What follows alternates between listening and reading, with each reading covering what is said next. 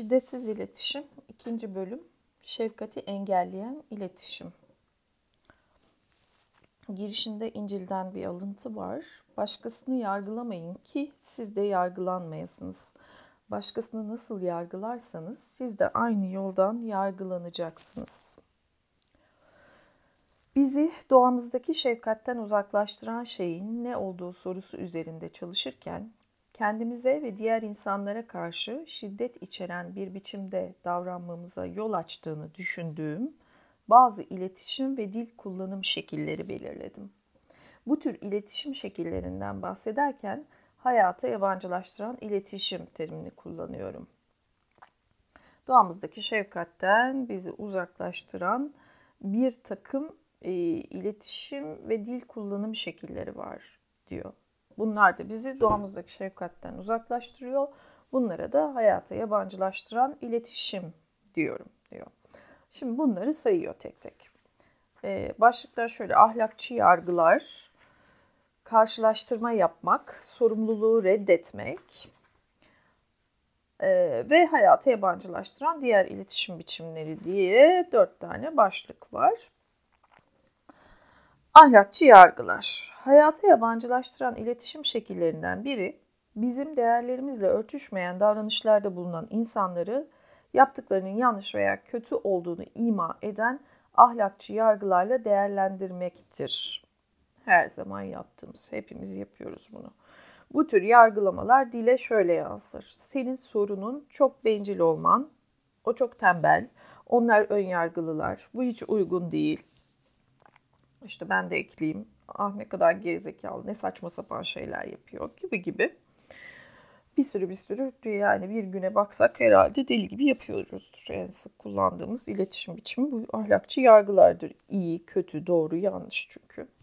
Suçlama, hakaret, küçük düşürme, etiketleme, eleştirme, karşılaştırma ve teşhis koyma. Bunların hepsi yargılamanın çeşitleridir. Tekrar okuyorum. Suçlama, hakaret, suçlama. Sen böyle yaptın, sen şunu böyle yaptın, sen yaptın, sen beni sinirlendirdin. Bunlar da öyle. Hakaret, küçük düşürme, etiketleme, eleştirme, karşılaştırma ve teşhis koyma. Mevlana şöyle demiş. Doğru ile yanlışın ötesinde bir yer var. Orada buluşalım. Doğru ile yanlışın ötesinde bir yer var. Orada buluşalım. Hayatı yabancılaştıran iletişim ise bizi doğruluk ve yanlışlıkla ilgili bir düşünce dünyasına yani yargılar dünyasına hapseder. Bu öyle bir dildir ki insanları ve onların yaptıklarını sınıflandıran, iki zıt gruba ayıran sözcüklerle doludur. Bu dili kullandığımızda zihnimiz kimin iyi, kimin kötü, kimin normal, kimin anormal, kimin sorumlu, kimin sorumsuz, kimin zeki, kimin cahil olduğu ile meşguldür. Böylece insanları ve davranışlarını yargılarız. Aynen öyle. O iyi, o kötü, o normal, o normal. Tabii. Yetişkin bir birey olmadan çok önce içimde olup bitenleri açığa vurmamı gerektirmeyen, kişisel olmayan bir yolla iletişim kurmayı öğrenmiştim. Anlamadığım veya beğenmediğim kişiler ya da davranışlarla karşılaştığımda bunlara yanlış diye tepki gösterirdim. Öğretmenlerim yapmak istemediğim bir ödev verdiklerinde ya kötü ya da mantıksız olurlardı. Trafikte biri ansızın önüme çıkarsa tepkim seni salak demek olurdu. Bu dili konuştuğumuzda başkalarının bazı davranışlarına neden olan yanlışları düşünür ve bu şekilde iletişim kurarız. Bazen de istediğimiz şekilde anlamadığımız ya da karşılık vermediğimizde yanlışı kendimizde ararız. Yani mutlaka biri yanlış yapıyor, onu arıyorsun sürekli. Kim nerede ne yanlış yapıyor? Bakış sürekli bunu tarıyor. Kendine bakıyorsun nerede yanlış yaptın, başkasına bakıyorsun nerede yanlış. Hep bir yanlış üstünden şey yapma, düşünme. Dikkatimiz kendimizin ve diğerlerinin ihtiyaç duyup elde edemediği şeyler üzerine değil, yanlışlık derecelerini belirleme, analiz etme ve sınıflandırma üzerine odaklanır. Dikkatimiz kendimizin ve diğerlerinin ihtiyaç duyup elde edemediği şeyler üzerine değil, yanlışlık derecelerine, ihtiyaca odaklanmıyorsun. Evet, onun ne, ne ihtiyacı vardı bunu yaptı demiyorsun. Yaptığı yanlış diyorsun. Ya da benim ne ihtiyacım var bunu yaptım kendine de demiyorsun. Yanlış yaptım diyorsun. Kendini dövüyorsun veya başkasını dövüyorsun işte. Dolayısıyla eşim ona verdiğim sevgiden daha fazlasını istiyorsa sevgiye muhtaç ve bağımlıdır tanımlamam. Ama eğer ben onun verdiği sevgiden daha fazlasını istiyorsam o zaman o ilgisiz ve duyarsız olur. Eğer meslektaşım ayrıntıları benden daha fazla önemsiyorsa fazla seçici ve mükemmelliyetçidir. Diğer yandan eğer ben ayrıntıları ondan daha fazla önemsiyorsam o zaman o dikkatsiz ve dağınık olur. Kendi üstünden, kendi değer yargılarının üstünden. Hep bir sıfatlama. Başkaları hakkındaki bu tür analizlerimizin aslında kendi değerlerimizin ve ihtiyaçlarımızın trajik birer ifadesi olduğuna inanıyorum. Trajik diyorum çünkü değerlerimizi ve ihtiyaçlarımızı bu şekilde ifade ettiğimizde davranışlarını önemsediğimiz insanların değerlerimiz ve ihtiyaçlarımıza karşı savunmaya geçmesine ve direnç göstermesine neden oluruz. Yani bir ihtiyacım var benim. Kendi değerimle e, ilgili bir ifade ihtiyacım da var. Ama bunu öyle bir yolla yapıyorum ki karşıdakine saldırıyorum aslında bir anlamda. O da savunmaya geçiyor ya da direnç gösteriyor. Hiçbir şeyi çözmüş olmuyorum. Hiçbir şey elde etmiyorum günün sonunda. Devam. Diğer yandan yanlış davranışlarıyla ilgili yaptığımız analizlere inanıp bizim değerlerimize göre davranmayı kabul etseler bile bunu büyük bir olasılıkla korku, suçluluk ve utanç nedeniyle yapacaklardır. İnsanlar değerlerimize ve ihtiyaçlarımıza gönülden verme arzusuyla değil de korku, suçluluk ya da utanç duygularından kaçınmak için karşılık verdiklerinde bunun bedelini ağır öderiz. İç veya dış baskılar yüzünden değerlerimize uygun hareket edenlerin iyi niyeti gittikçe azalır. Biz de er ya da geç bunun sonuçlarını görürüz. Korku, suçluluk ve utanç duygularıyla hareket edenler de bunun bedelini duygusal olarak ağır öderler. Çünkü böyle davrandıklarında bu duruma içerleyecekler ve kendilerine saygıları azalacaktır. Dahası her seferinde zihinlerinde bize bu duygularla ilişkilendirdikleri için gelecekte bizim değerlerimize ve ihtiyaçlarımıza şefkatle yaklaşma olasılıkları biraz daha düşecektir. Burada önemli olan değer yargıları ile ahlakçı yargıları birbirine karıştırmamaktır. Bu çok önemli bir cümle değer yargıları ile ahlakçı yargıları birbirine karıştırmamaktır. Hepimizin hayatta değer verdiği niteliklerle ilgili değer yargıları vardır. Örneğin dürüstlüğe, özgürlüğe veya barışa değer verebiliriz. Değer yargıları hayata nasıl en iyi şekilde hizmet edilebileceği konusundaki inançlarımızı yansıtır. Ahlakçı yargılamalar ise değer yargılarımıza uymayan insanlar ve davranışlarla ilgili vardığımız hükümlerdir. Örneğin şiddet kötüdür, insanları öldürenler kötüdür gibi. Eğer şefkatimizi ifade etmeyi sağlayan bir dil ile yetiştirilmiş olsaydık, ihtiyaçlarımız ve değerlerimiz karşılanmadığında yanlışlığı ima etmek yerine ihtiyaç ve değerlerimizi ima ederek değil, doğrudan ifade edebilmeyi öğrenmiş olurduk. Örneğin şiddet kötüdür yerine Anlaşmazlıkları çözmek için şiddete başvurulması beni korkutuyor. İnsanlar arasındaki anlaşmazlıkların çözümü için başka yollar kullanılmasını değerli buluyorum diyebilirdik. Ben diliyle kendi ihtiyacını, duygunu şey yapıyorsun, ifade ediyorsun. Bir daha okuyacağım bunu. Şiddet kötüdür demiyor. Anlaşmazlıkları çözmek için şiddete başvurulması beni korkutuyor. Şiddeti toptan kötü diye etiketlemiyor. Bu çok tartışılabilir. Şiddet iyi mi diyorsun o zaman yani? Şiddete kötü demeyelim de neye kötü diyelim me geliriz. İlk tepki oluyor tabii. Anlaşmazlıkları çözmek için şiddete başvurulması beni korkutuyor. İnsanlar arasındaki anlaşmazlıkların çözümü için başka yollar kullanılmasını değerli buluyorum. Çok örnek bir cümle bu bir şeyi ifade etme konusunda. O ahlakçı yargıyla değil, kendi değer yargını ifade etme bu aslında. Hiçbir şeyi ahlakçı bir şekilde yargılamıyorsun. Kendi bakış açını kimseyi suçlamadan, hiçbir şeyi suçlamadan ifade ediyorsun. Duygunu, bakış açını. Devam. Colorado Üniversitesi'nden psikoloji profesörü O.J. Harvey, dil ile şiddet arasındaki ilişkiyle ilgili bir araştırma yapmış. Farklı ülkelerin edebiyat eserlerinden örnek bazı parçalar alarak bu eserlerde insanları sınıflandıran ve yargılayan sözcüklerin ne kadar sıklıkla kullanıldığını incelemiş. Araştırma bu tür sözcüklerin kullanım sıklığı ile şiddet olayları arasında yakın bir ilişki olduğunu gösteriyor.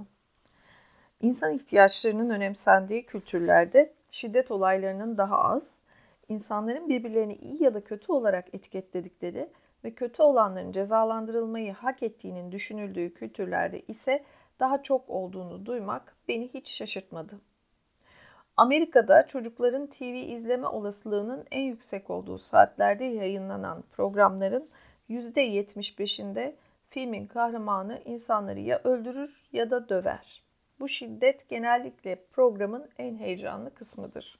Kötü adamların cezalandırılmayı hak ettiği öğretilen seyirciler koptum çünkü şey düşünüyorum şu anda. Biraz önceki bir şeye kötüdür, iyidir demeden kendi bakış açını ifade etmek.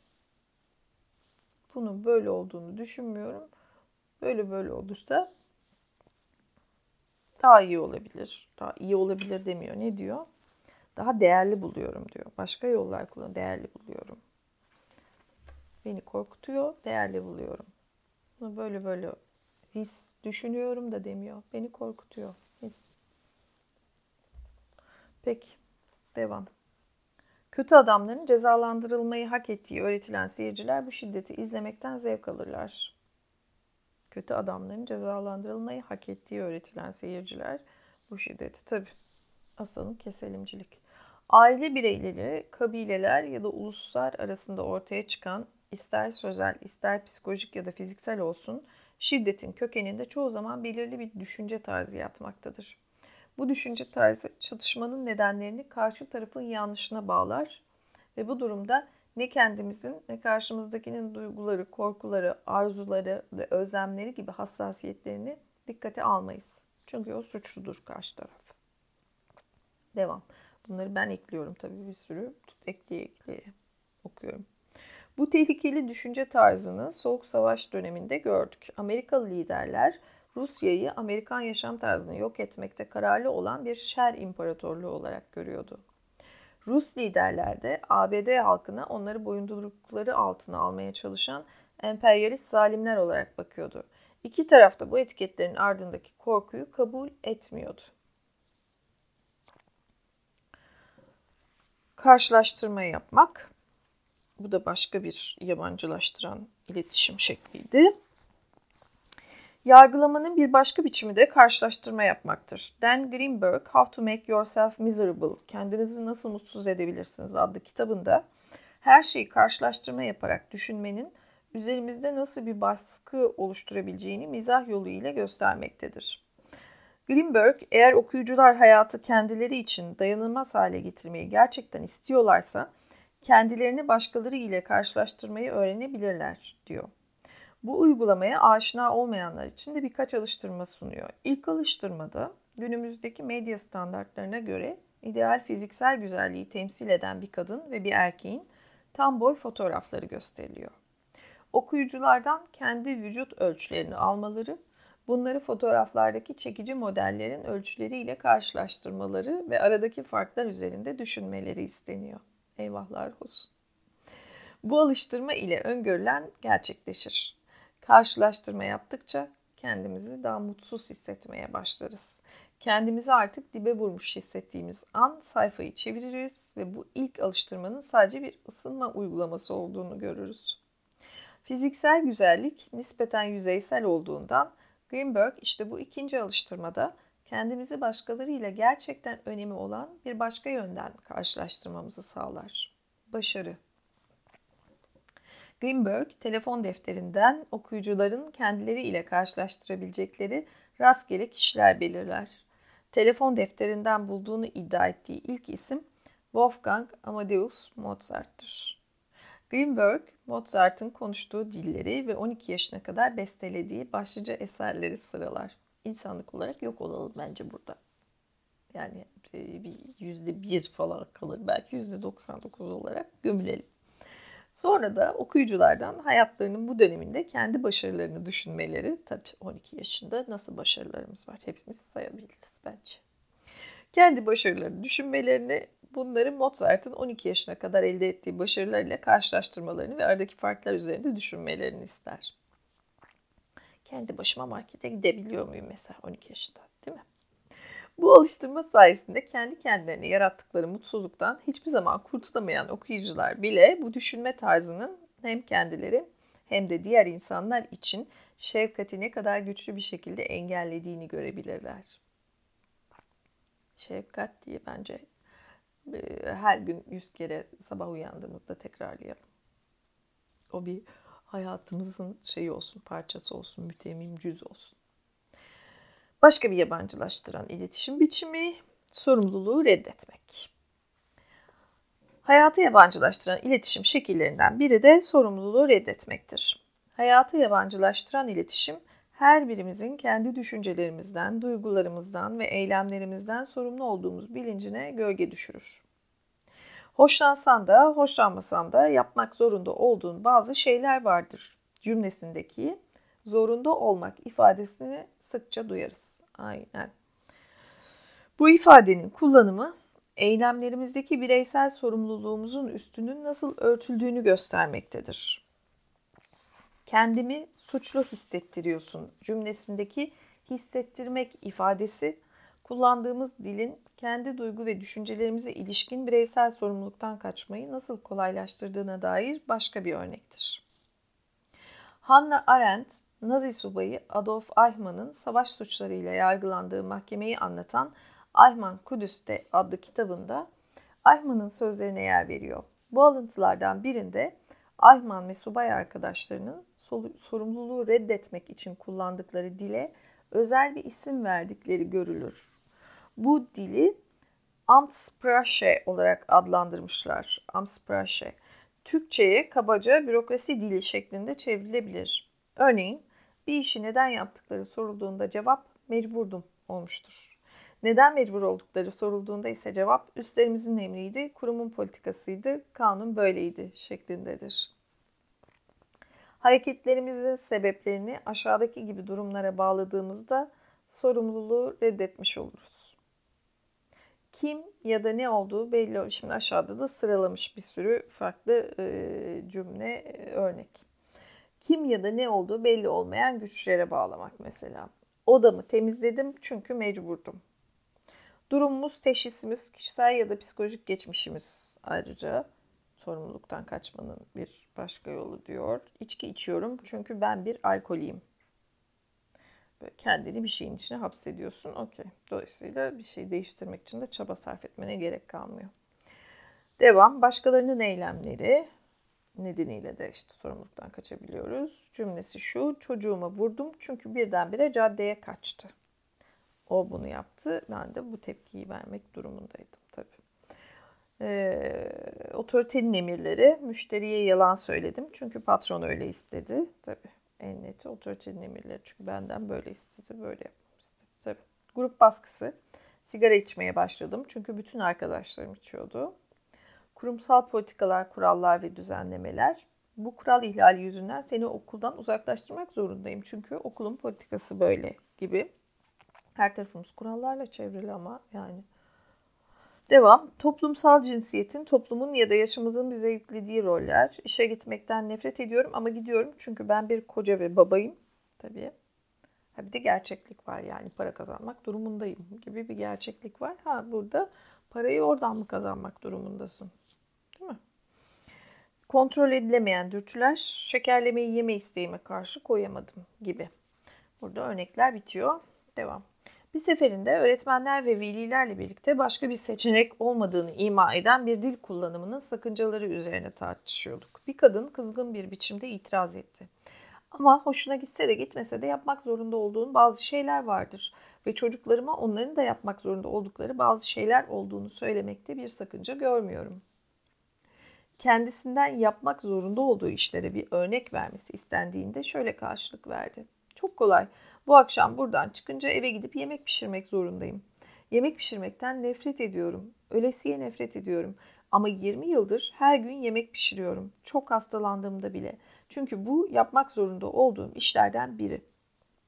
Ona hayatının büyük bir bölümünü sırf kendini mecbur hissettiği için nefret ettiği bir şeyi yaparak geçirdiğine çok üzüldüğümü, şiddetsiz iletişim dilini öğrenerek kendisini daha mutlu edecek seçenekler bulmasını ümit ettiğimi söyledim.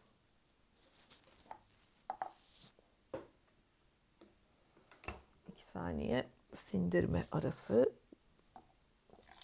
kahve tazeleme arası da olsun aynı zamanda.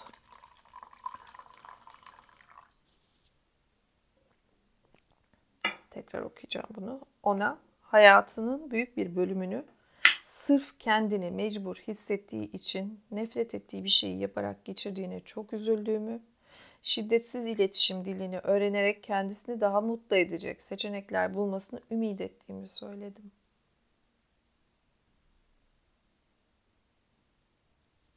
Devam.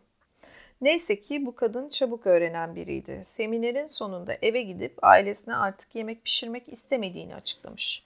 Üç hafta sonra iki oğlu verdiğim bir başka seminere geldi. Böylece kadının ailesinden geri bildirim olanlar da bize yemek yapmıyor. Annem sen ne yaptın onu diye hesap sormaya geldi herhalde. Böylece kadının ailesinden geri bildirim alma fırsatı da olmuş oldu. Annelerinin açıklamasına nasıl tepki verdiklerini merak ediyordum. Büyük oğlu içini çekerek şöyle dedi. Marshall kendi kendime Tanrı'ya şükürler olsun dedim. Benim şaşkın bakışlarımı görünce de şöyle açıkladı. Belki artık her yemekte şikayet etmekten vazgeçer diye düşündüm. Of ne kadar ağır bir yük. Sizin yüzünüzden işte sevmediğim bir şey yapmak zorundayım diye her seferinde suçlamak. Ses etmese bile haliyle, tavrıyla bunu belli etmek yeterli ki. Devam. Bir seferinde de bir okulda danışmanlık yaparken öğretmenlerden biri not vermekten nefret ediyorum. Bunun herhangi bir yararı olduğunu düşünmüyorum. Ayrıca öğrencilerde de kaygı yaratıyor ama not vermek zorundayım çünkü okulun politikası böyle dedi. Biz de tam o sırada bireyde eylemlerinin sorumluluğunu üstlenme bilincini artıran bir dilin sınıf ortamına nasıl uygulanabileceği üzerinde çalışıyorduk. Öğretmenden not vermek zorundayım çünkü okulun politikası böyle cümlesini not vermeyi seçiyorum çünkü ben şeklinde yeniden ifade etmesini istedim. Not vermeyi seçiyorum çünkü ben bu okulda çalışmak istiyorum diyecek herhalde. Devam. Tereddüt etmeden not vermeyi seçiyorum çünkü işimi kaybetmek istemiyorum dedi ve aceleyle ekledi. Ama ben bunu bu şekilde söylemekten hoşlanmıyorum. Bu şekilde ifade etmek kendimi yaptığım şeyden fazlasıyla sorumlu hissettiriyor. Ben de işte tam da bu yüzden öyle yapmanı istiyorum dedim. Ya. Not veriyorum çünkü okulun hayır. Not vermeyi seçiyorum çünkü işimi kaybetmek istemiyorum ya da burada çalışmak istiyorum. Yani buranın başka avantajları var. Bunu da işte sineye çekiyorum. Bu da bunun bir parçası. Neyse bunu seçiyorum ama yani. Devam. Fransız yazar ve gazeteci George George Bernanos'un şu sözlerindeki duygularını paylaşıyorum. Uzun zamandır düşünüyorum da eğer bir gün imha tekniklerinin giderek etkinleşmesi hepimizin dünyadan silinip yok olmasına neden olursa bunun asıl sorumlusu ne zulüm, ne zulmün ortaya çıkardığı öfke, ne de sebep olduğu misilleme ya da intikam duyguları olacaktır.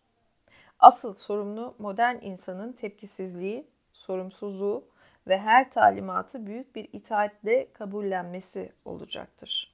Bugüne kadar gördüğümüz ve gelecekte daha da fazla göreceğimiz vahşet, dünyada isyancıların, asilerin ve ehlileştirilemeyecek insanların sayısının arttığının değil, tam aksine itaatkar, tepkisiz, uysal insanların sayısının arttığının göstergesidir.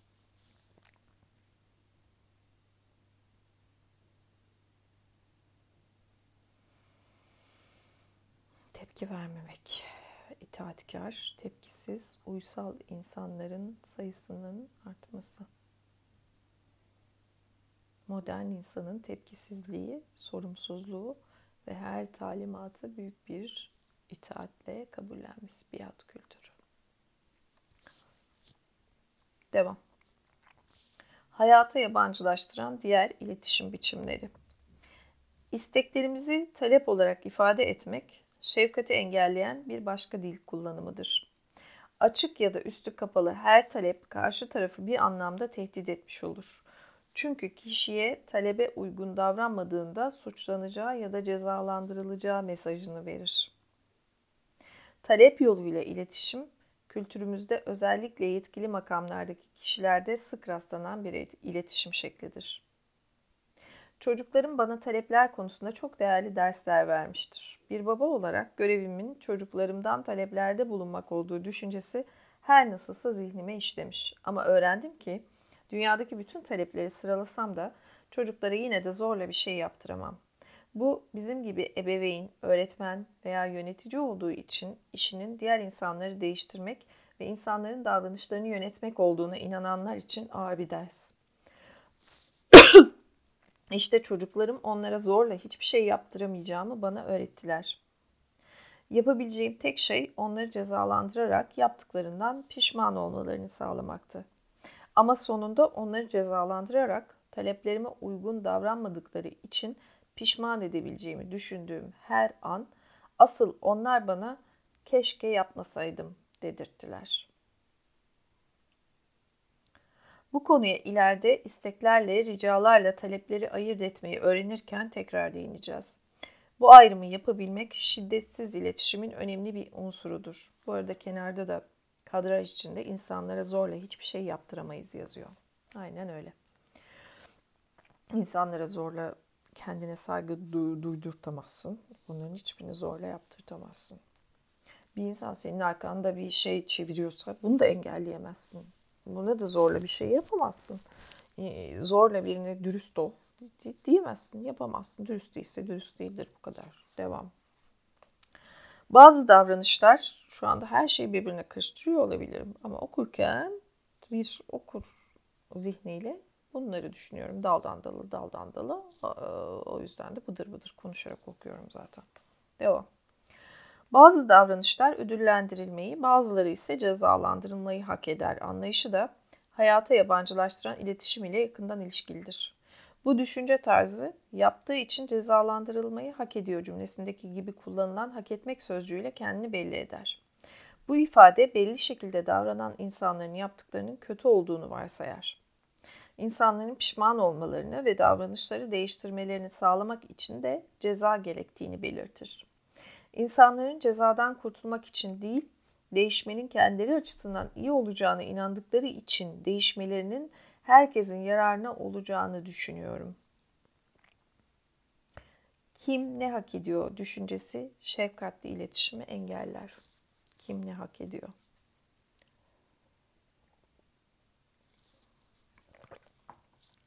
Birçoğumuz bizi ne hissettiğimizin ve neye ihtiyaç duyduğumuzun farkında olmaya yönlendiren bir dille değil de aksine etiketlemeye, karşılaştırmaya, talep etmeye ve yargılamaya yönlendiren bir dille büyüdük.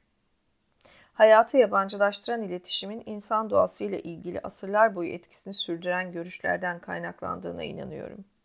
Söz konusu görüşler bizim doğuştan gelen kötülüklerimiz, kusurlarımız olduğunu ve bu istenmeyen doğamızın kontrol altına alınabilmesi için eğitime ihtiyacımız olduğunu vurgular. Evet, biz zaten doğuştan kötü ve kusurlu doğuyoruz. Bu istenmeyen doğamızı kontrol altına almak için de eğitilmemiz gerekiyor. Zaten işte o suçluluk, kusurluluk kökte en başta utanç. Böyle bir eğitim çoğu kez hissettiklerimizde ya da ihtiyaç duyduklarımızda bir kusur olup olmadığını sorgulamamıza neden olur. İçimizde olup bitenlerle olan bağlantımızı koparmayı daha küçük yaşlarda öğreniriz. Hayata yabancılaştıran iletişim hem hiyerarşik ya da baskıcı toplumlardan kaynaklanır hem de bu tür toplumsal yapıları destekler. Büyük toplulukların kendi menfaatlerini gözeten küçük gruplar tarafından yönetildiği durumlarda kitlelerin köle zihniyetine sahip olmaları doğrultusunda eğitilmeleri, kralların, çarların, asillerin menfaatlerine hizmet edecektir. Tabii biat kültürü itaat etmek çünkü zaten toplum bunun üzerine kurmak. Gereklilik ve zorunluluk ifadeleri içeren bir kusur bulma dili bu amaç için biçilmiş kaftandır. İnsanlar yanlışlık ve kötülük ima eden ahlakçı yargılar doğrultusunda düşünmek için ne kadar çok eğitilirlerse neyin doğru ya da yanlış, iyi veya kötü olduğunu tanımlarken kendilerinin dışına özellikle de çevrelerindeki otorite figürlerine bakma yolunda o kadar çok eğitilmiş olurlar. Tekrar. gereklilik ve zorunluluk ifadeleri içeren bir kusur bulma dili bu amaç için biçilmiş kaftandır. Bir yönetme şekli diyor. Yani gereklilik ve zorunluluk ifadeleri içeren bir kusur bulma dili. İnsanlar yanlışlık ve kötülük ima eden ahlakçı yargılar doğrultusunda düşünmek için ne kadar çok eğitilirlerse neyin doğru ya da yanlış, iyi veya kötü olduğunu tanımlarken kendilerinin dışına özellikle de çevrelerindeki otorite figürlerine bakma yolunda o kadar çok eğitilmiş olurlar. Duygularımızın ve ihtiyaçlarımızın farkında olduğumuzda biz insanlar artık iyi köleler ve emir kulları olamayız. Aynen. Devam. Özet. Ya aslında şunu söylüyor burada yapmaya çalıştığımız şefkat dilini kurmaya çalışmak şiddetsiz iletişim hiç de kolay bir şey değil. Çünkü toplumun temellerinde bize küçük yaştan beri öğretilen şeylere isyan etmeyi gerektiriyor. İçten isyan edip bunları tespit etmek ve değiştirmeyi gerektiriyor. Hayata yabancılar zaten kenarda da şöyle bir şey var. Hayata yabancılaştıran iletişimin derin felsefi ve siyasi kökleri vardır. Ve o kökleri bulup tek tek tek tek tek tek yaban otları gibi sabırla yolmak demek. Kendi özüne varmaya çalışmak işte. Özet, şefkatle alıp vermekten keyif almak doğamızda vardır. Ama maalesef bizi hem kendimizi hem de başkalarını incitecek şekilde konuşmaya ve davranmaya iten, hayata yabancılaştıran iletişimin birçok şeklini öğrenmiş durumdayız.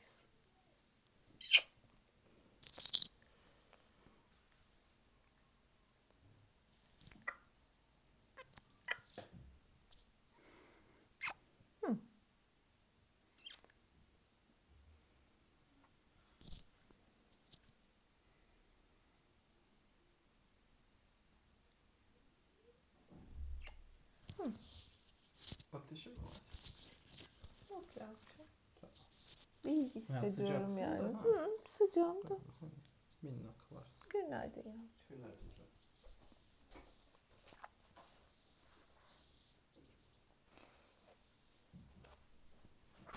Birazcık şiddete maruz kalmış olabilirim bu arada. Bir yandan da kapı çalıyor. Şunu bitiriyorum. Özet. Özet tekrar. Şefkatle alıp vermekten keyif almak doğamızda vardır. Ama maalesef bizi hem kendimizi hem de başkalarını incitecek şekilde konuşmaya ve davranmaya iten, hayata yabancılaştıran iletişimin birçok şeklini öğrenmiş durumdayız.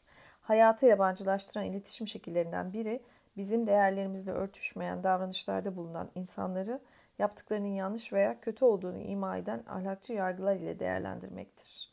Bu iletişimin bir başka şekilde karşılaştırma yapmaktır. Bu hem kendimize hem de diğer insanlara şefkatli davranmamızı engeller.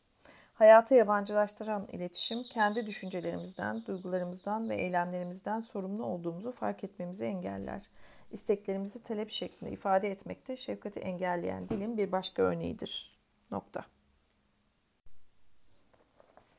Bugünü şiddetsiz iletişim kitabına ayırmaya karar vermiş bulunuyorum. İkinci bölümü yeni bitirdim. Pazar bugün. Gayet keyif keyif kitap okumaya ayıracağım demiştim ama farklı farklı kitapları zıplarım diye düşünüyordum. Vazgeçtim. Farklı farklı kitapları falan zıplamak istemiyorum. Şiddetsiz iletişimi nereye, nerede pes edersem orada bırakana kadar devam edeceğim. Sadece biraz önce bir şey fark ettim. Hmm, ikinci bölümü okurken e, şunu söylüyor falan diye böyle açıklamalar yapıyorum. Tabii ki o şunu söylüyor değil, o benim anladığım. Dolayısıyla o dilimi bir kere değiştirmem gerektiğini fark ettim. Duyuyorum, ben böyle duyuyorum demeye özen göstereceğim. Hani bu kitapta bunu söylüyor. Yani ne bileyim ben ne söylüyor böyle bir şeyim olamaz benim haddime değil. Ben böyle duyuyorum diye onları düzeltmeye gayret edeceğimdir. Üçüncü bölüm değerlendirmeden gözlemlemek. Gözlemleyin. Hemen hemen hiçbir şey bunun kadar önemli, bunun kadar kutsal değildir demiş vaiz Frederick Buchner. Marshall Rosenberg'in şiiri var devamında. Başa çıkabilirim yaptıklarımı ya da yapmadıklarımı söylemenle. Yorumlarınla da başa çıkabilir, baş edebilirim. Kapı çalına çalına, bölüne bölüne sonunda oturduğum Marshall Rosenberg'in şiiri demiştik en son. Kahve var mı? Başa çıkabilirim yaptıklarımı ya da yapmadıklarımı söylemenle. Yorumlarınla da baş edebilirim. Yeter ki karıştırma ikisini birbirine. İşleri bulandırmak istiyorsan yapman gereken belli. Benim yaptığım şey ile karıştır kendi tepkini. Bitmemiş işleri gördüğünde hayal kırıklığına uğradığını söyle. Ama beni harekete geçiremezsin bana sorumsuz demekle. Tekliflerine hayır dediğimde bana incindiğini söyle. Ama bana duygusuz demen şansını arttırmayacak gelecekte. Evet, başa çıkabilirim yaptıklarımı ya da yapmadıklarımı söylemenle. Yorumlarınla da baş edebilirim. Yeter ki karıştırma ikisini birbirine. Şiddetsiz iletişimin birinci bileşeni gözlem ile değerlendirmeyi birbirinden ayırmayı gerektirir. Bizi etkileyen, gördüğümüz, duyduğumuz ya da dokunduğumuz şeyleri işin içine hiçbir değerlendirme katmadan çok açık ve net bir şekilde gözlemlememiz gerekir. Gözlem bir başkasına nasıl olduğumuzu dürüstçe ve açıkça ifade etmeyi istediğimiz şiddetsiz iletişimin önemli bir unsurudur. Ama gözlemi değerlendirme ile birleştirdiğimizde asıl anlatmak istediğimizin karşımızdaki tarafından anlaşılma olas olasılığını azaltmış oluruz. Gözlemi değerlendirme ile birleştirdiğimizde asıl anlatmak istediğimizin karşımızdaki tarafından anlaşılma olasılığını azaltmış oluruz. İnsanlar asıl anlatmak istediğimizi değil de eleştiriyi duymaya o kadar yatkındır ki bizim söylediklerimize direnç gösterirler. İnsanlar asıl anlatmak istediğimizi değil de eleştiriyi duymaya o kadar yatkındır ki bizim söylediklerimize direnç gösterirler. Şiddetsiz iletişimin istediği bizim tamamen nesnel kalmamız ve değerlendirme yapmaktan kaçınmamız değildir. Şiddetsiz iletişim sadece gözlemlerimizle değerlendirmelerimizi birbirinden ayırmamızı ister. Şiddetsiz iletişim durağan genellemeler yapmaktan kaçınılmasını öneren bir süreç dilidir. Genelleme yapmak yerine değerlendirmeler zamana ve bağlama özgü gözlemlere dayandırılır. Anlam bilimci Wendell Johnson sürekli değişen gerçekliği yakalamak veya ifade etmek için durağan bir dil kullanarak kendimize bir yığın sorun yarattığımıza işaret etmiş ve bunu şu sözlerle dile getirmiştir. Dilimiz eski ve cahil insanlarca yaratılmış mükemmellikten uzak bir araçtır. Statik olan bu dil denge ve değişmezler, benzerlikler, normallikler ve türler, sihirli dönüşümler, çabuk çareler, basit sorunlar ve kesin çözümler hakkında konuşmamıza yol açar. Ama bu dille simgeleştirmeye çalıştığımız dünya bir süreç, değişim, farklılıklar, boyutlar, işlevler, ilişkiler, büyüme, etkileşim, gelişim, öğrenme, üstesinden gelme ve karmaşıklıklar dünyasıdır. İşte sürekli değişen dünyamız ile nispeten durağan olan dilimiz arasındaki uyumsuzluktur bizim sorunumuz. Meslektaşım Ruth Bebermeyer değerlendirme ile gözlem arasındaki farkı ortaya koyduğu bir şarkısında durağan dil ile süreç dilini karşılaştırmaktadır. Şiddetsiz iletişim şarkısının sözlerini okuyacağım şimdi. Hiç tembel bir adam görmedim ömrümde. Hiç koşmayanını gördüm. Bazen öğle yemeği ile akşam yemeği arasında uyuyan ve yağmurlu günde evde kalan. Tembel değildi ama. Bana kaçık demeden önce düşün. O tembel bir adam mıydı? Tembellik dediğimiz şeyleri yapan birisi, birisi miydi yoksa? Hiç aptal bir çocuk görmedim. Anlamadığım ya da beklemediğim şeyleri yapanını gördüm. Benim gittiğim yerleri görmemişti. Aptal bir çocuk değildi ama. Ona aptal demeden önce düşün. O aptal bir çocuk muydu? Sadece senden farklı şeyleri bilen biri miydi yoksa? Olabildiğince dikkatli baksam da asla bir aşçı göremedim. Yediğimiz yemeğin malzemelerini karıştıran bir kişi gördüm. Ateşi yakan ve et pişerken ocağa bakan. Tüm bunları gördüm ama aşçı asla. Sen baktığında söyle, gördüğün aşçı mı? Yemek pişirmek dediğimiz şeyleri yapan birisi mi yoksa? Kimimizin tembel dediği kimimize göre yorgun ya da gamsızdır. Kimimizin aptal dediği kimimize göre farklıdır.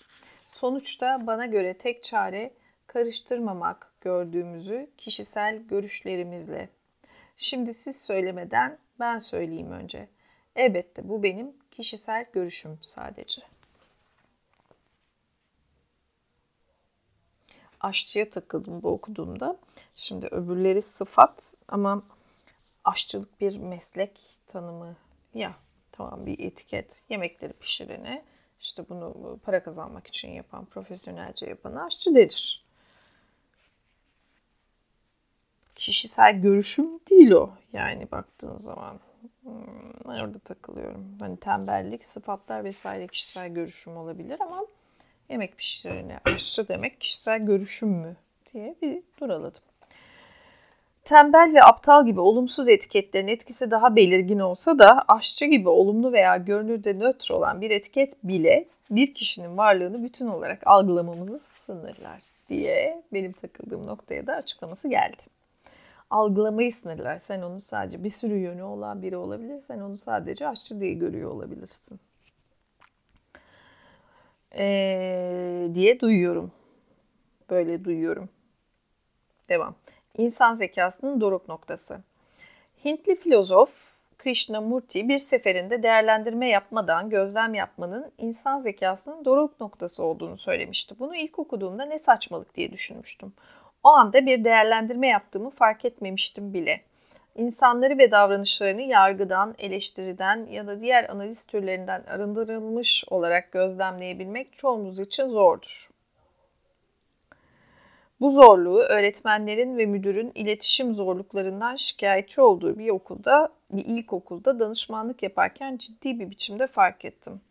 Bölge baş müfettişi bu anlaşmazlığı çözmek için benden yardım istemişti. İlk önce öğretmenlerle ayrı olarak, sonra da öğretmenler ve okul müdürüyle beraber görüşme yapacaktım. Öğretmenlere şu soruyu sorarak başladım toplantıya. Okul müdürü sizin ihtiyaçlarınızla çelişen ne yapıyor? Soruma hemen o bir geveze diye bir cevap geldi.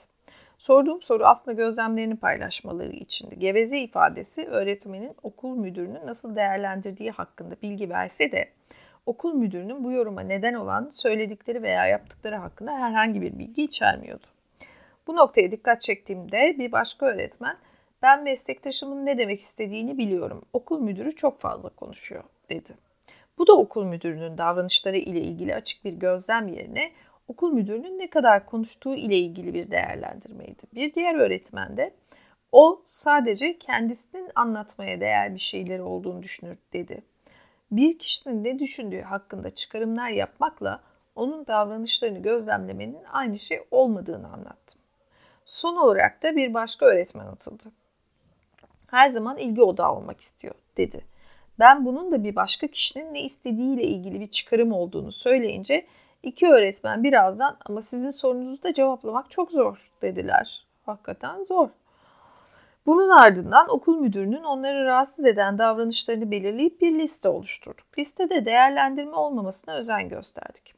Listeden örnek vermek gerekirse okul müdürü öğretmenler kurulu toplantılarında çocukluk ve savaş deneyimleriyle ilgili hikayeler anlatıyor ve bu da toplantının bazen 20 dakika kadar uzamasına yol açıyor. Duydukları rahatsızlığı bugüne kadar okul müdürüne iletip iletmediklerini sorduğumda ise denediklerini ama bunu sadece değerlendirmeler ve yorumlarla yaptıklarını söylediler. Hikaye anlatması gibi belirli davranışlarından hiç bahsetmemişler. Bunları bir sonraki toplantımızda gündeme getirmek üzere anlaştılar. Toplantı başlar başlamaz öğretmenlerin ne demek istediklerini anladım. Okul müdürü neyin tartışıldığını dikkate bile almadan aniden bu bana eskiden diye söze geliyor. Çocukluğuna veya savaş deneyimlerine dair bir hikaye anlatmaya başlıyordu. Öğretmenlerin müdürün bu davranışlarından duydukları rahatsızlığı dile getirmelerini bekledim. Ama onlar şiddetsiz iletişim yerine sözsüz kınama yoluna başvurdular. Of sözsüz kınama. kınama. Ne kadar tehlikeli ne kadar aslında sık yaptığım bir şey benim mesela yani. Pasif direniş bir şekilde o. Devam. Bazıları gözlerini deviriyor, biri esniyor, biri de sürekli saatine bakıyordu. Bu can sıkıcı duruma bir süre katlandım. Sonunda dayanamayıp sordum. Hiç kimse bir şey söylemeyecek mi? Bir sessizlik oldu. Önceki toplantımızda ilk konuşan öğretmen cesaretini topladı. Müdürün yüzüne bakarak Ed siz bir gevezesiniz dedi. Bu hikayenin de gösterdiği gibi eski alışkanlıklarımızdan kurtulmak ve değerlendirmeyi gözlemden ayırt etme becerisinde usta olmak çok da kolay değildir. En sonunda öğretmenler kendilerini rahatsız eden belirli hareketleri müdüre açıkça söylediler. Okul müdürü onları açık yüreklilikle dinledi ve sonra iyi de neden hiçbiriniz bunu bana daha önce söylemedi diye ısrarla sordu. Hikayeyi anlatma alışkanlığının farkında olduğunu kabul etti ve ardından bu alışkanlığına dair bir hikaye anlatmaya başladı. Yine aynı şeyi yaptığını söyleyerek hemen yumuşak bir ifadeyle sözünü kestim.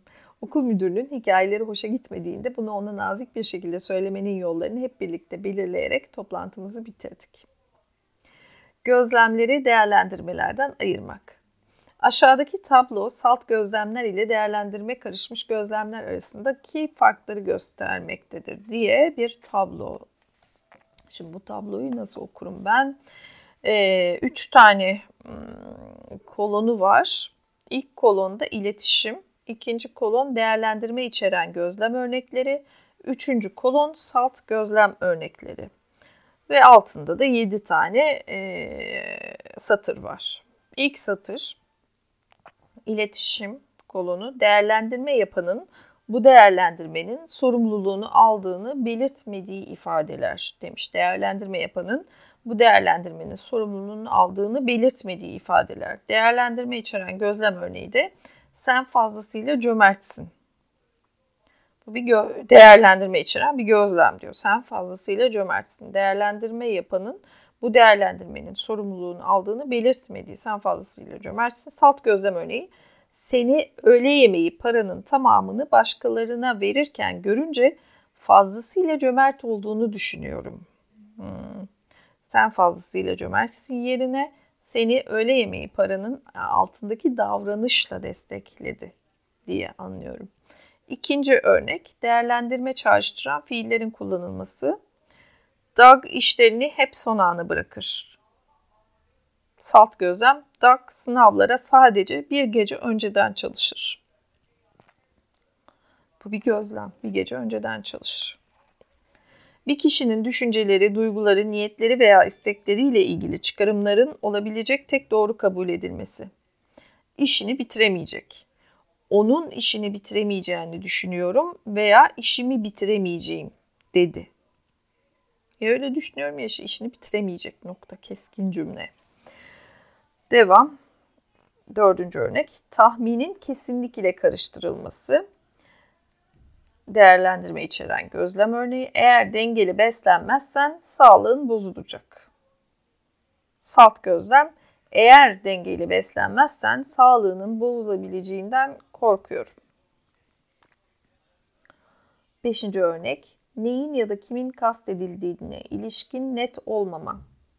Göçmenler evlerine özen göstermezler. Of nasıl bir genelleme. Göçmenler evlerine özen göstermezler. Şimdi salt gözlemi bunun 1679 Ross Caddesi'nde yaşayan göçmen ailenin kaldırımlarındaki karı temizlediklerini hiç görmedim. Genellemeden gözlem. Altıncı örnek. Bir değerlendirme yapıldığı belirtilmeden kişilerin yeteneğiyle ilgili sözler kullanılması. Hank Smith kötü bir futbolcudur. Gözlem. Hank Smith 20 maçtır gol atamıyor. 7. Zarf ve sıfatların bir değerlendirme yapıldığı belirtilmeden kullanılması. Jim çirkindir. Jim'in görüntüsü bana hiç çekici gelmiyor.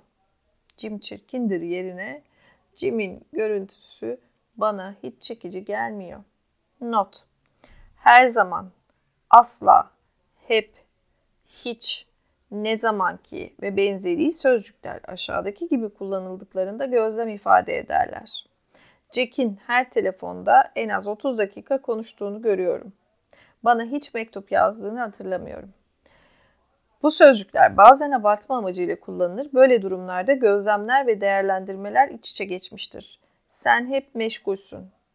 Ne zaman lazım olsa yerinde değil.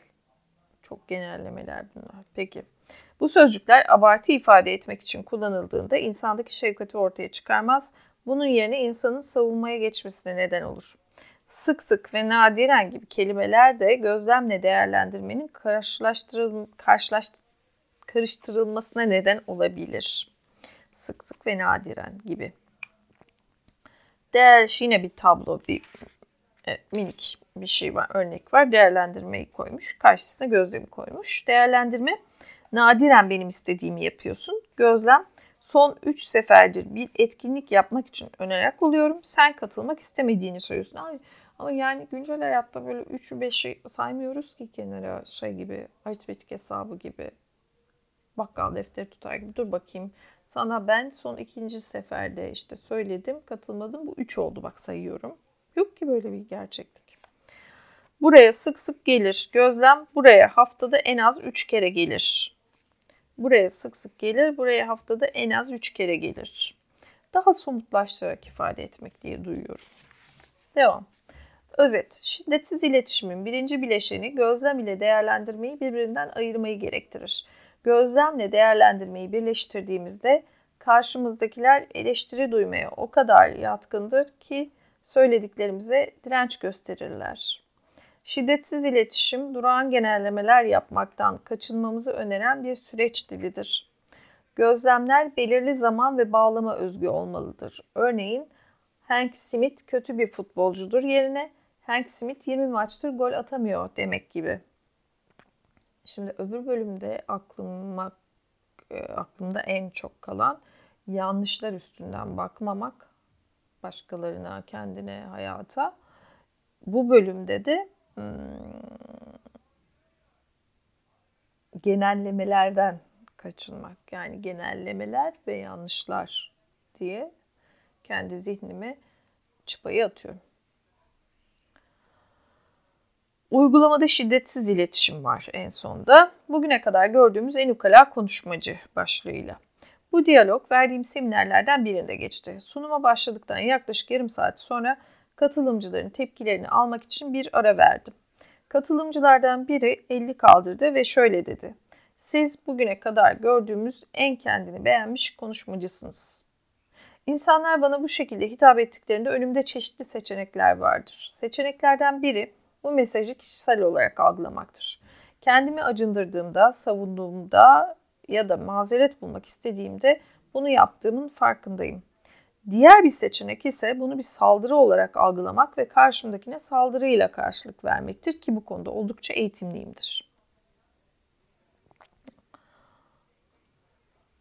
Ama ben bu olayda üçüncü seçeneği yani bu sözlerin ardında neler olup bittiğine odaklanmayı tercih ettim. Şimdi üç seçenek var diyor.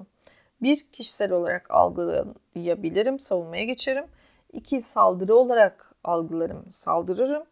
Üç, e, bunların arkasında, bu söylediğinin arkasında ne var diye merak eder ve odaklanmayı tercih ederim. MBR ve fil diye gidiyor bu arada. Hmm, konuşmalar, diyalog. MBR, katılımcının neler gözlemlediğini tahmin et. Marshall, ha, Marshall Rosenberg. Marshall diyor ki katılımcının neler gözlemlediğini tahmin etmeye çalışarak görüşlerimi sunmak için tam 30 dakika hiç durmadan konuşmama ve bu arada size hiç söz hakkı vermememe tepki gösteriyorsunuz. Fil, hayır siz bu işi çok basitmiş gibi gösteriyorsunuz. Marshall, biraz daha açıklama elde etme gayreti ile diye de başında böyle bir açıklama parantezi koyuyor. Devam bu sürecin uygulanmasının bazı kişiler için zor olabileceği konusunda herhangi bir şey söylemediğim için mi tepki gösteriyorsunuz? Fil, hayır, bazı kişiler için değil, sizin için. Marshall, yani siz bu sürecin bazen benim için de zor olabileceğini söylememiş olmama tepki gösteriyorsunuz. Fil, evet doğru. Marshall, benim de bu süreci uygularken sorunlar yaşadığımı bir şekilde göstermemi isterdiniz ama bunu göstermediğim için mi rahatsız oldunuz? Fil bir an duraksadıktan sonra evet doğru Marshall bu kişinin duyguları ve ihtiyaçları ile bağlantı kurabildiği için biraz daha rahatlamıştım. Böylece dikkatimi benden ne istiyor olabileceğine yönlendirdim. Şimdi bu süreci uygularken bazen benim de zorlandığımı kabul etmemi, ettiğimi söylememi ister misiniz? Fil, evet. Marshall, gözlemini, duygularını, ihtiyacını ve isteğini tam olarak anladıktan sonra onun isteğini yerine getirmeye gönüllü olup olmadığımı tartarak tartıyorsun tabii yani senden isteniyor diye şöyle duyuyorum. Senden isteniyor diye bunu otomatik olarak vereceksin diye bir şey yok. Kendine hani bunu gönüllü müyüm? Bu istenileni vermeye, yapmaya gönüllü müyüm? Evet, bu süreç çoğu zaman benim için de zor. Seminer ilerledikçe bocaladığım veya burada size sunduğum bu süreçle, bu bilinçle olan bağlantımı tamamıyla kaybettiğim çeşitli olayları anlattığımı duyacaksınız. Ancak bu gibi durumlarda bile bu sürecin içindeyken başkalarıyla aramda oluşan yakın bağlantılar çabalamaya devam etmemi sağlıyor. İkinci bölümün üçmüş. Pardon, üçüncü bölümün sonu oldu bu. Ha bir tane alıştırma var. Tam da ben oturup bir alıştırma yapacağım diyecektim. Bu iş yerinde takıldığım mesela bir hareketlerinden, tavrından çok rahatsız olduğum biri var. O, çok da tanımlayamıyorum yani neye rahatsız oluyorum. Değerlen tanımlıyorum tabii çok böyle çakal, çakal diliyle konuşuyorum. Öfkeleniyorum bir sürü şeye ama e, değerlendirme yapmaksızın gözlem yapsam mesela öyle bir liste yapsam otursam nelerine neden sinir oluyorum o davranışları listelemeye kalksam nasıl bir şey olur diye merak ettim. Şimdi alıştırmaya dönüyorum. Gözlem mi değerlendirme mi? Gözlemler ile değerlendirmeleri birbirinden ayırt edebilmekteki yeterliliğinizi belirlemek için aşağıdaki alıştırmaları yapın. Değerlendirme içermeyen, sadece gözlem ifade eden cümleleri işaretleyin.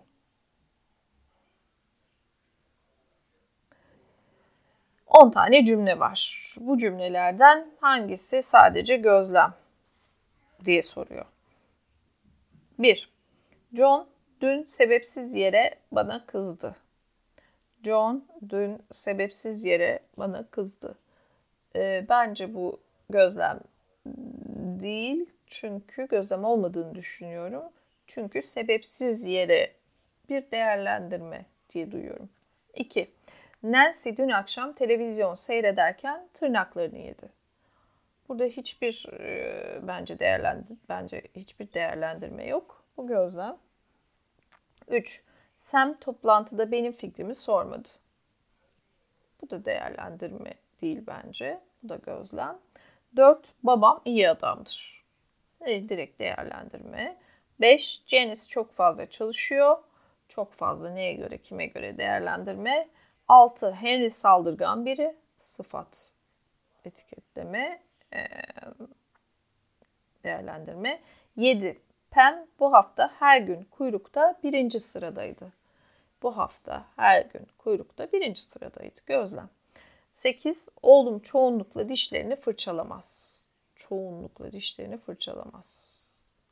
Hmm. Değerlendirme gibi duruyor. 9. Ee, Luke sarı rengin bana yakışmadığını söyledi. Böyle böyle söyledi. Gözlem. 10. Teyzem onunla konuştuğumda hep bir şeylerden şikayet eder. Değerlendirme.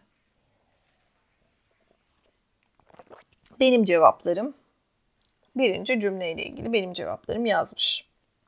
Eğer bu cümle yani birinci cümle John dün sebepsiz yere bana kızdı cümlesi. Eğer bu cümleyi işaretlediyseniz sizinle hemfikir değiliz demektir. Ben sebepsiz yere ifadesini bir değerlendirme olarak görüyorum. Dahası John'un kızgın olduğu çıkarımını da bir değerlendirme sayıyorum. Aslında incinmiş, korkmuş, üzgün veya başka bir şey hissediyor da olabilir. Hmm. Ben sadece sebepsiz yereyi mesela değerlendirme diye düşünmüştüm ama bana kızdı. Yani o kızdı da bir değerlendirme, kişisel görüş diyor. Aslında incinmiş, korkmuş, üzgün veya başka bir şey hissediyordu olabilir.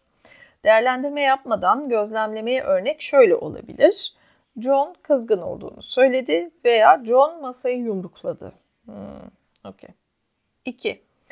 İkinci cümle. Nancy dün akşam televizyon seyrederken tırnaklarını yedi. Eğer bu cümleyi işaretlediyseniz bunun değerlendirme karıştırılmadan ifade edilmiş bir gözlem olduğu konusunda sizinle hemfikiriz. Okey. 3. Sam toplantıda benim fikrimi sormadı. Eğer bu cümleyi işaretlediyseniz bunun değerlendirme karıştırılmadan ifade edilmiş bir gözlem olduğu konusunda sizinle hemfikiriz. 4. Babam iyi adamdır. Eğer bu cümleyi işaretlediyseniz sizinle hemfikir değiliz demektir. Ben iyi adam ifadesini bir değerlendirme olarak görüyorum. Değerlendirme yapmadan gözlemlemeye örnek şöyle olabilir. Son 25 yıldır babam maaşının onda birini hayır işlerine bağışlamıştır. Peki. 5. Cenis çok fazla çalışıyor. Eğer bu cümleyi işaretlediyseniz sizinle hemfikir değiliz demektir. Ben çok fazla ifadesini bir değerlendirme olarak görüyorum. Değerlendirme yapmadan gözlemlemeye örnek şöyle olabilir. Janice bu hafta ofiste 60 saatten fazla çalıştı. 6.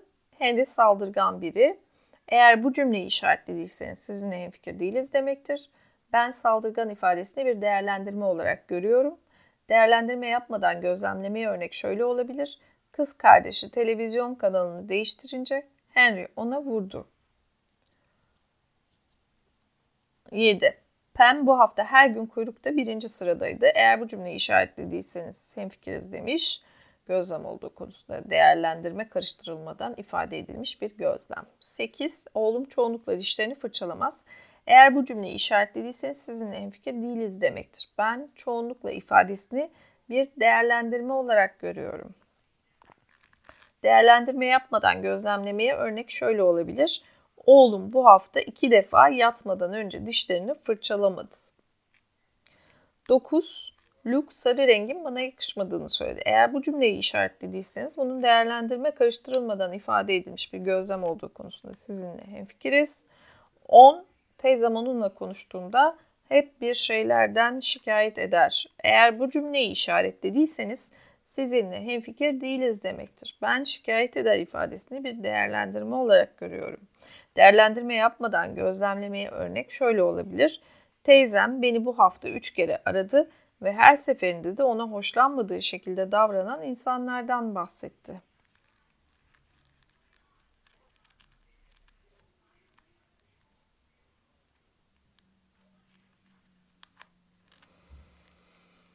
Peki şöyle bir sindirmeye ihtiyaç duydum. Bu hemfikiriz deme değil, hemfikiriz veya hemfikir değiliz size takıldım.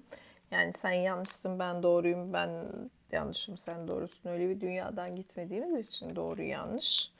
O yüzden de seninle hemfikir değilim demek. Aslında ne kadar e, naif bir ifade, ne kadar işbirlikçi bir ifade saldırmayan bir ifade. Seninle hemfikir değiliz. Nokta ee, da değil, e, hala nokta değil, maske diye bir sonda şey var, şiir var, yazarı bilinmeyen bir şiir. Bembeyaz ince elde sımsıkı tutulan bir maske, yüzünde her zaman bir maskesi vardı.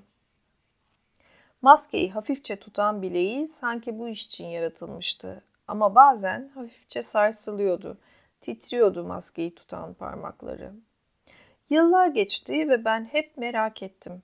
Ama çekindim sormaya. Sonra bir gün dayanamadım. Bakıverdim maskenin arkasına. Hiçbir şey yoktu. Hiç. Yüzü yoktu yani. O artık yalnızca bir eldi, bir maske tutan zarafetle.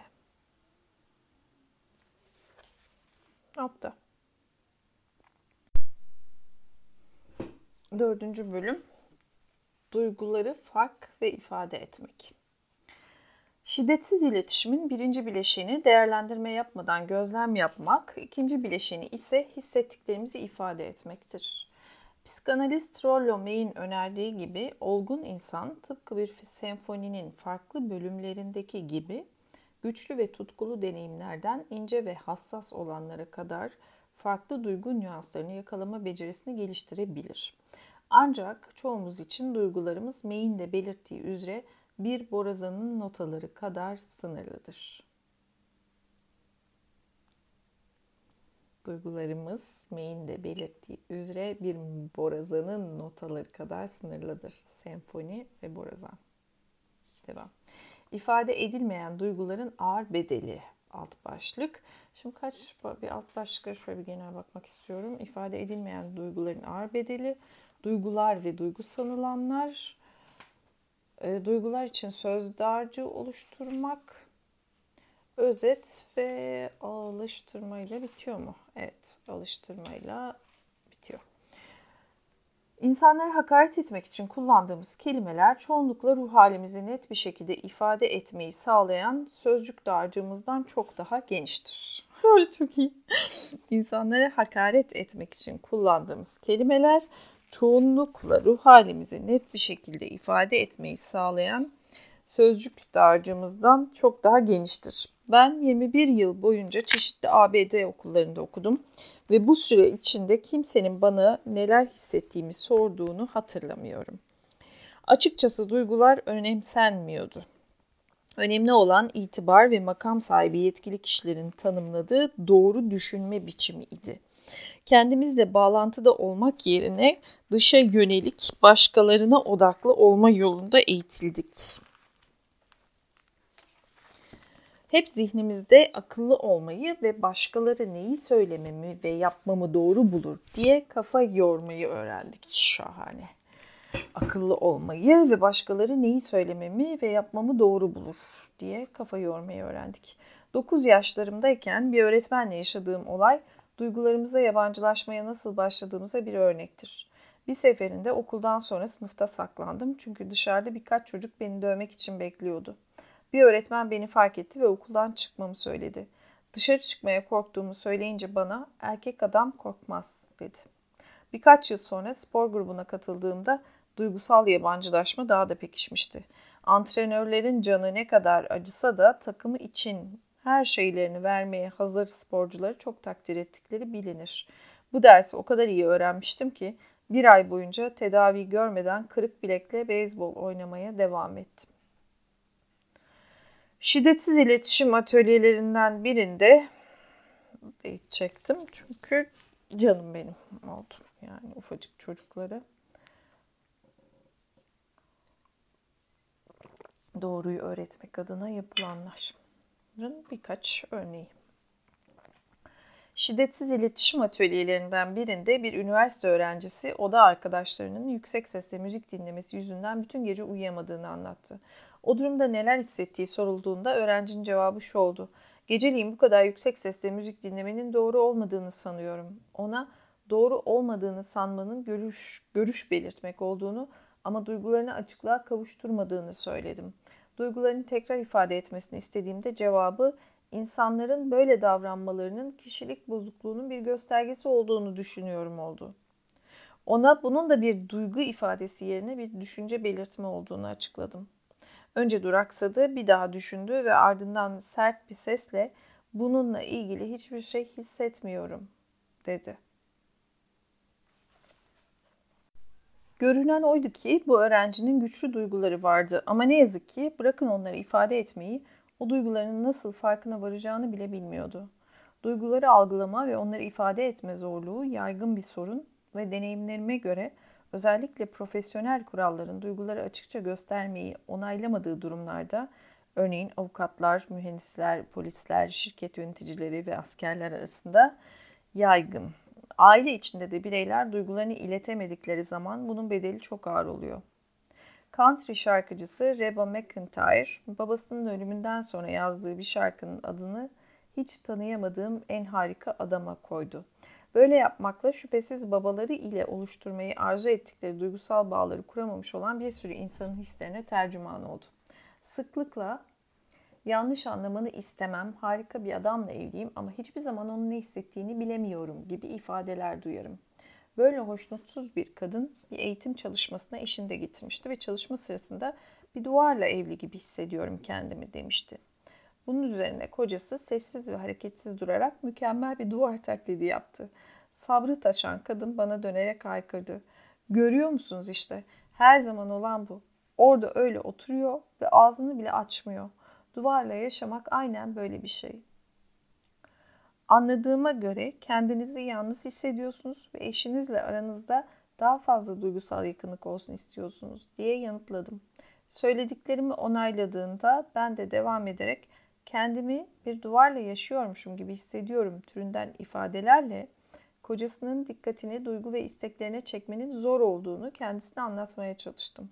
Bu tür ifadeler duygularımızla bağlantı kurmaya çağrıdan çok eleştiri olarak algılanacaktır. Dahası böyle ifadeler kendini doğrulayan kehanetlere dönüşürler.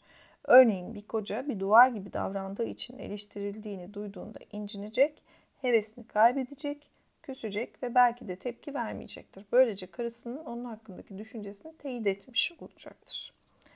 Duygularımızı ifade eden sözcük dar, dağarcığımızı zenginleştirmenin yararları sadece yakın ilişkilerimizde değil, profesyonel dünyada da son derece önemlidir. Bir seferinde büyük bir İsviçre şirketinin teknik bölümünde çalışanlara danışmanlık sunuyordum. Diğer bölümlerde çalışanların kendileriyle ilişkiye geçmekten sakınmalarından rahatsızdılar. Bu sorunun nasıl ortaya çıktığı sorulduğunda diğer bölümde bölümlerde çalışanlar şöyle karşılık verdiler. Oradakilere bir şey danışmaktan nefret ediyoruz. Bir sürü makineyle konuşmak gibi bir şey. Teknik bölüm çalışanlarıyla biraz zaman geçirip onlarla iletişim kurarken insani yanlarını biraz daha göstermeye teşvik ederek sorunu çözme yoluna girdik. Bir başka seferde bir hastanede yakın bir tarihte doktorları ile yapacakları toplantı nedeniyle gergin olan yöneticilerle çalışıyordum. Kısa bir süre önce doktorların 1'e 17 oyla reddettikleri bir projenin kabul edilmesi için kendilerine yardımcı olmamı istiyorlardı. Yöneticiler doktorlarla yapacakları görüşmede şiddetsiz iletişimi nasıl kullanabileceklerini göstermemi çok istiyorlardı. Bir rol oyunu sırasında bir yöneticinin sesini taklit ederek bu sorunu gündeme getirmeye çekiniyorum diye söze başladım. Bu şekilde başlamayı tercih ettim çünkü hazırlık sırasında yöneticilerin bu konuda doktorlarla yüzleşmekten ne kadar tedirgin olduklarını fark etmiştim. Devam edecekken yöneticilerden biri itiraz etti. Hiç gerçekçi değilsiniz. Doktorlardan korktuğumuzu asla söyleyemeyiz.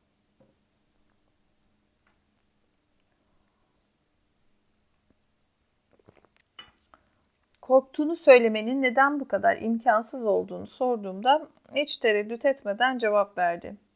Eğer korktuğumuzu söylersek fena halde canımıza okurlar. Cevapları beni şaşırtmadı. İnsanların iş yerinde duygularını ifade etmeyi hayal bile edemediklerini çok sık duymuştum. Bununla beraber yöneticilerden birinin korkulan toplantıda yumuşak karnını göstermeyi göze aldığını öğrenince sevindim. Yumuşak karın yaralanabilirlik demiş parantez içinde. Her zamanki katı rasyonel ve duygusuz tavrını bir kenara bırakıp duygularını göstererek doktorların neden önceki kararlarını değiştirmelerini istediğini ifade etmeyi seçti. Doktorların ona ne kadar farklı karşılık verdiklerini fark etti. Sonunda yöneticilerin canını okumak yerine önceki kararlarının tersine 17 bir oyla projeyi desteklediklerini görünce çok şaşırdı ve rahatladı. Bu çarpıcı değişim yöneticilerin bir iş yerinde de yaralı, yaralanabilirliklerini göstermelerinin olası etkilerini kavramalarına ve takdir etmelerine yardımcı oldu. Son olarak duygularımızı saklamanın etkilerini bana öğreten kişisel bir deneyimimi sizinle paylaşmak istiyorum. Şehrin baroşlarında yaşayan bir grup öğrenciye şiddetsiz iletişim konusunda ders veriyordum. Birinci gün sınıfa girdiğimde öğrenciler birbirleriyle neşeli neşeli sohbet ederken birdenbire sessizleştiler. Günaydın diye sınıfı selamladım. Sessizlik. Kendimi çok rahatsız hissettim ama bunu dile getirmekten çekindim. Onun yerine en profesyonel tavrımla devam ettim. Bu derste evde ve arkadaşlarınızla olan ilişkilerinizde sizlere yardımcı olacağını umduğum bir iletişim süreciyle ilgili çalışmalar yapacağız. Şiddetsiz iletişim ile ilgili bilgi vermeye devam ettim ama kimsenin dinlediği yoktu. Bir kız öğrenci çantasını karıştırarak bir törpü çıkarttı ve büyük bir dikkatle tırnaklarını törpülemeye başladı. Pencerelerin yakınındaki öğrenciler sanki aşağıdaki caddede olan bir şeyden çok etkilenmişler gibi yüzlerini cama yapıştırmışlardı. Kendimi giderek daha rahatsız hissediyordum. Yine de sesimi çıkarmadım.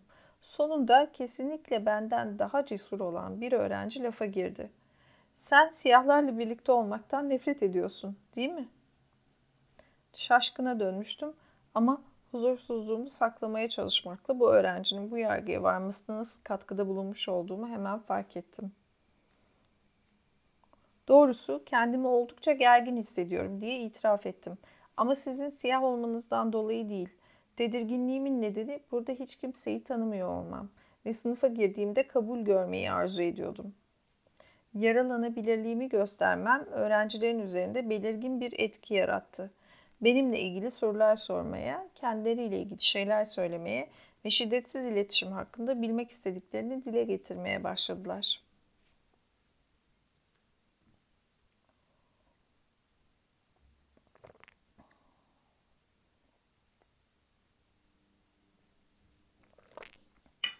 Duygular ve duygu sanılanlar.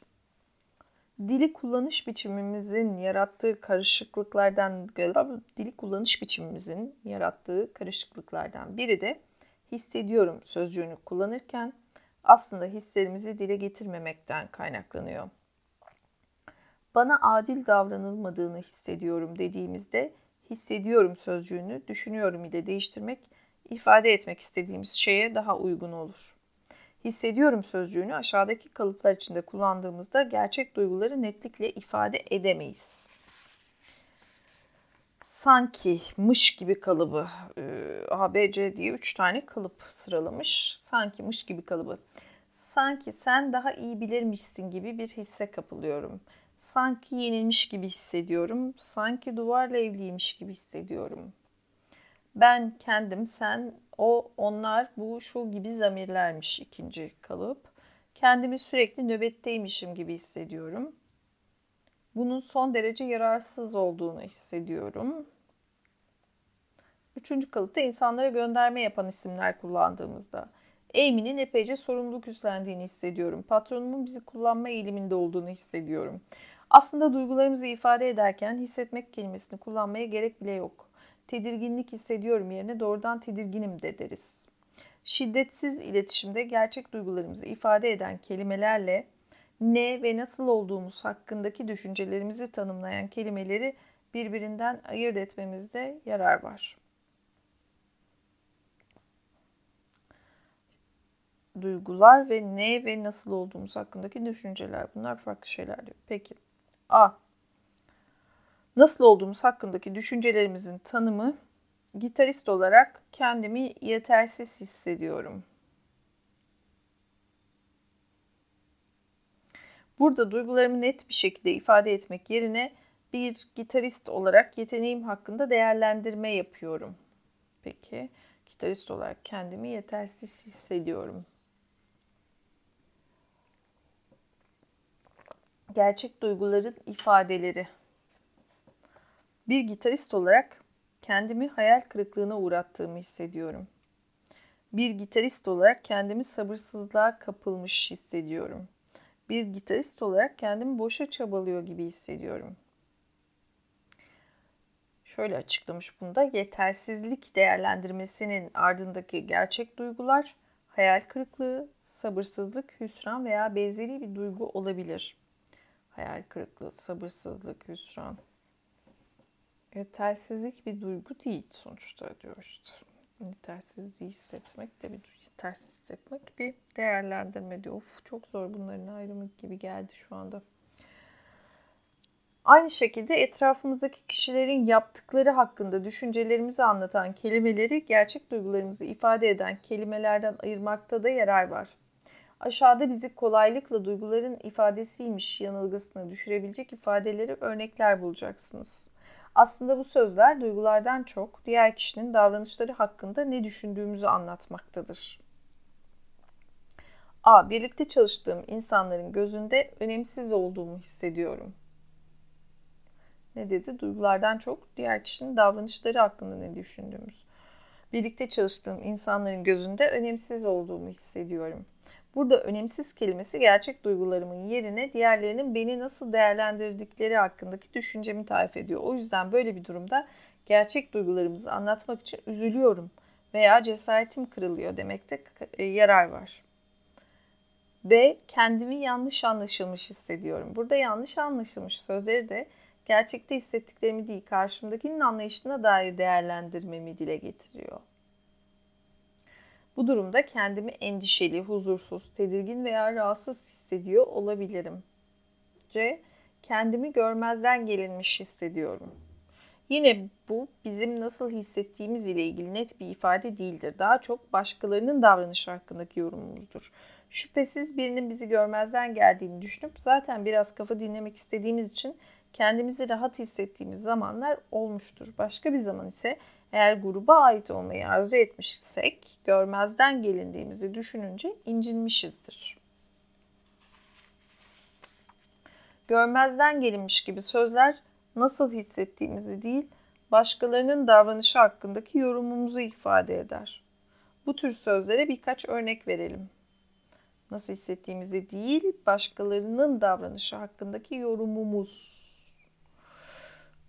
Aldatılmış, yani bu benim şeyim değil, başkası aldatmış. Aşağılanmış, baskı altına alınmış, bastırılmış, duyulmamış, engellenmiş, fazla yüklenilmiş, görmezden gelinmiş, güven duyulmamış, hafife alınmış, hakkı yenmiş, hapsedilmiş, kapana kısılmış, hor görülmüş, ihanete uğramış, ihmal edilmiş, istenmemiş, itilmiş, kandırılmış, kışkırtılmış, kıymeti bilinmemiş, kösteklenmiş, köşeye sıkıştırılmış, kullanılmış, kuşatılmış, küçümsenmiş, manipüle edilmiş, patronluk taslanmış, reddedilmiş, saldırıya uğramış, sıkıştırılmış, sindirilmiş, sömürülmüş, sözü kesilmiş, suistimale uğramış, takdir edilmemiş, tehdit edilmiş, terk edilmiş, yanlış anlaşılmış, yerilmiş, yıldırılmış, yıpratılmış, zorbalığa uğramış, zorlanmış. Bunların hepsi his değil başkalarının davranışı hakkındaki yorumumuz diyor. Duygular için söz dağarcığı oluşturmak. Duygularımızı ifade ederken belirsiz ve genel sözcükler yerine belirgin bir duyguya gönderme yapan sözcükler kullanmak yararlı olur. Örneğin ben onunla ilgili olarak kendimi iyi hissediyorum. Buradaki iyi kelimesi mutlu, heyecanlı, rahat gibi daha birçok duygu anlamına gelebilir. İyi ve kötü gibi sözcükler bizi dinleyen kişinin aslında ne hissettiğimizle bağlantı kurabilmesine yardımcı olmaz. Aşağıdaki listeler duygularınızı dile getirme gücünüzü arttırmak ve pek çok duygusal durumu net bir şekilde tanımlamanıza yardımcı olmak amacıyla oluşturulmuştur. Bunları tek tek okumayacağım. İki tane ım, tablo diyelim. Liste var. Biri ihtiyaçlarımız karşılandığında kendimizi nasıl hissederiz? Ee, diğeri de ihtiyaçlarımız karşılanmadığında kendimizi nasıl hissederiz? Duyguların olduğu listeler bunlar. İşte karşılandığına ihtiyaç örnek vereyim mesela. ihtiyaçlarımız karşılandığında açık, ateşli, aydınlık, barışçıl, beğenmiş, bütünlenmiş, büyülenmiş gibi gibi olumlu e, duyguları, birçok duygu var ama. E, dört kolon bir sayfa. İhtiyacımız karşılanmadığında acı içinde acımasız, ağır, aksi, allak bullak, alçak, asabi, asi, atıl, ayrı, bedbaht gibi böyle bir sürü işte şey var. Duygudan bahsediyor. Şeyi merak ettim. Bendeki listedeki den farklı şeyler gördüm burada. Bendeki listedeki daha farklı ve değişik geldi o bana eylemli var, durgunlaşmış var, asi var, atıl var. Belki güncellenmiştir mesela asi bir duygu diye tanımlanmış sonra vazgeçilmiş olabilir. Özet. Kendimizi ifade etmek için gereksindiğimiz ikinci bileşen duygulardır. Duygularımızı, şimdi ilk bileşen gözlemde, ikinci bileşen duygulardır duygularımızı net ve somut bir şekilde algılamayı ve dile getirmeyi sağlayacak bir sözcük dağarcığı oluşturarak birbirimizle daha kolay bağlantı kurabiliriz. Borazan'dan senfoniye geçiş diyorum ben parantez. E, duygularımızı dile getirerek yaralanabilirliğimizi göstermek anlaşmazlıkları çözmeye yardımcı olabilir. Şiddetsiz iletişim gerçek duyguları dile getirmeyi, düşünce, yorum ve değerlendirme ifade eden söz ve açıklamalardan ayırt eder. Düşünce, yorum, değerlendirme. Gözlem ve duygu. Alıştırma, duyguları ifade etmek. Duyguların sözel ifadesinde aynı fikirde olup olmadığımızı görmek isterseniz aşağıdaki cümlelerden duygu ifadesi olduğunu düşündüklerinizi işaretleyiniz. 10 tane cümle var. 1. Senin beni sevmediğini hissediyorum. Duygu değil. Bu karşı tarafın davranışıyla ilgili. 2. Gidiyor olmana üzülüyorum. Duygu.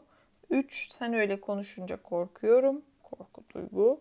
4. Beni kapıda karşılamadığında kendimi ihmal edilmiş hissediyorum. İhmal edilmiş hissediyorum. Bu da karşı tarafın davranışıyla ilgili düşünce. 5. Gelebileceğini duyunca çok sevindim. Gelebileceğini duyunca çok sevindim. Duygu. 6. İğrençsin. Geçtim. 7. içimden sana vurmak geliyor. Burada da duygu yok. 8. Yanlış anlaşılmışım gibi hissediyorum. Karşı tarafın davranışı. 9. Benim için yaptıklarından dolayı kendimi iyi hissediyorum. Evet ama iyi hissetmek daha yani yardımcı olmaz. Nasıl bağlantı kurmasına yardımcı olmaz demişti karşıdakinin. 10. Değersizim. Değersizim. Uyku değil.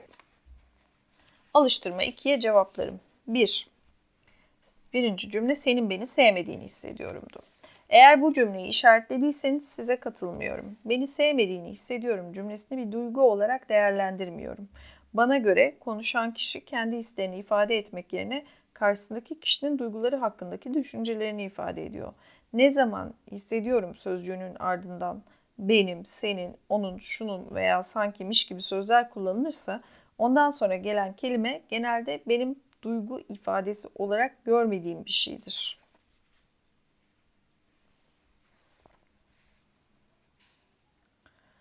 Üzgünüm, acı hissediyorum veya kederliyim gibi sözler duygu ifade etmeye örnek olabilir. İkinci cümle gidiyor olmana üzülüyorum. Bu cümleyi işaretlediyseniz bir duygunun sözel olarak ifade edildiği konusunda sizinle aynı görüşteyim. 3. Sen öyle konuşunca korkuyorum. Bu cümleyi işaretlediyseniz bir duygunun sözel olarak ifade edildiği konusunda size katılıyorum. 4. Beni kapıda karşılamadığında kendimi ihmal edilmiş hissediyorum. Bu cümleyi işaretlediyseniz size katılmıyorum. Kendini ihmal edilmiş hissetmenin bir duygu olmadığını düşünüyorum. Bana göre bu konuşanın diğer kişinin ona ne yaptığı ile ilgili düşüncesini ifade ediyor. Bir duygu ifadesi şöyle olabilirdi.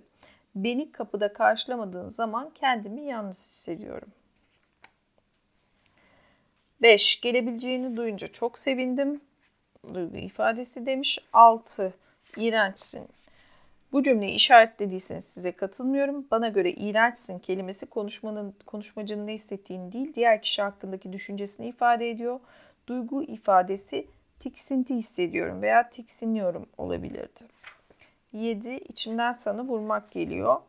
Bu cümleyi işaretlediyseniz size katılmıyorum. Sana vurmak istiyorum cümlesini bir duygu ifadesi saymıyorum. Bana göre burada konuşmacı hissettiğini değil, yapmak istediğini ifade ediyor. Buradaki duygu ifadesi çok öfkeliyim olabilirdi. Yapmak istediğin de duygudan farklı. Sana vurmak istiyorum istek bu. Çünkü diyor. Peki 8. Yanlış anlaşılmışım gibi hissediyorum. Bu cümleyi işaretlediyseniz size katılmıyorum. Ben yanlış anlaşılmayı bir duygu ifadesi saymıyorum. Bana göre burada konuşmacı diğer kişinin ne yaptığına ilişkin düşüncesini ifade etmiş. Bu durumda duygunun ifadesi şöyle olabilirdi. Buna canım sıkıldı, cesaretim kırıldı veya hayal kırıklığına uğradım.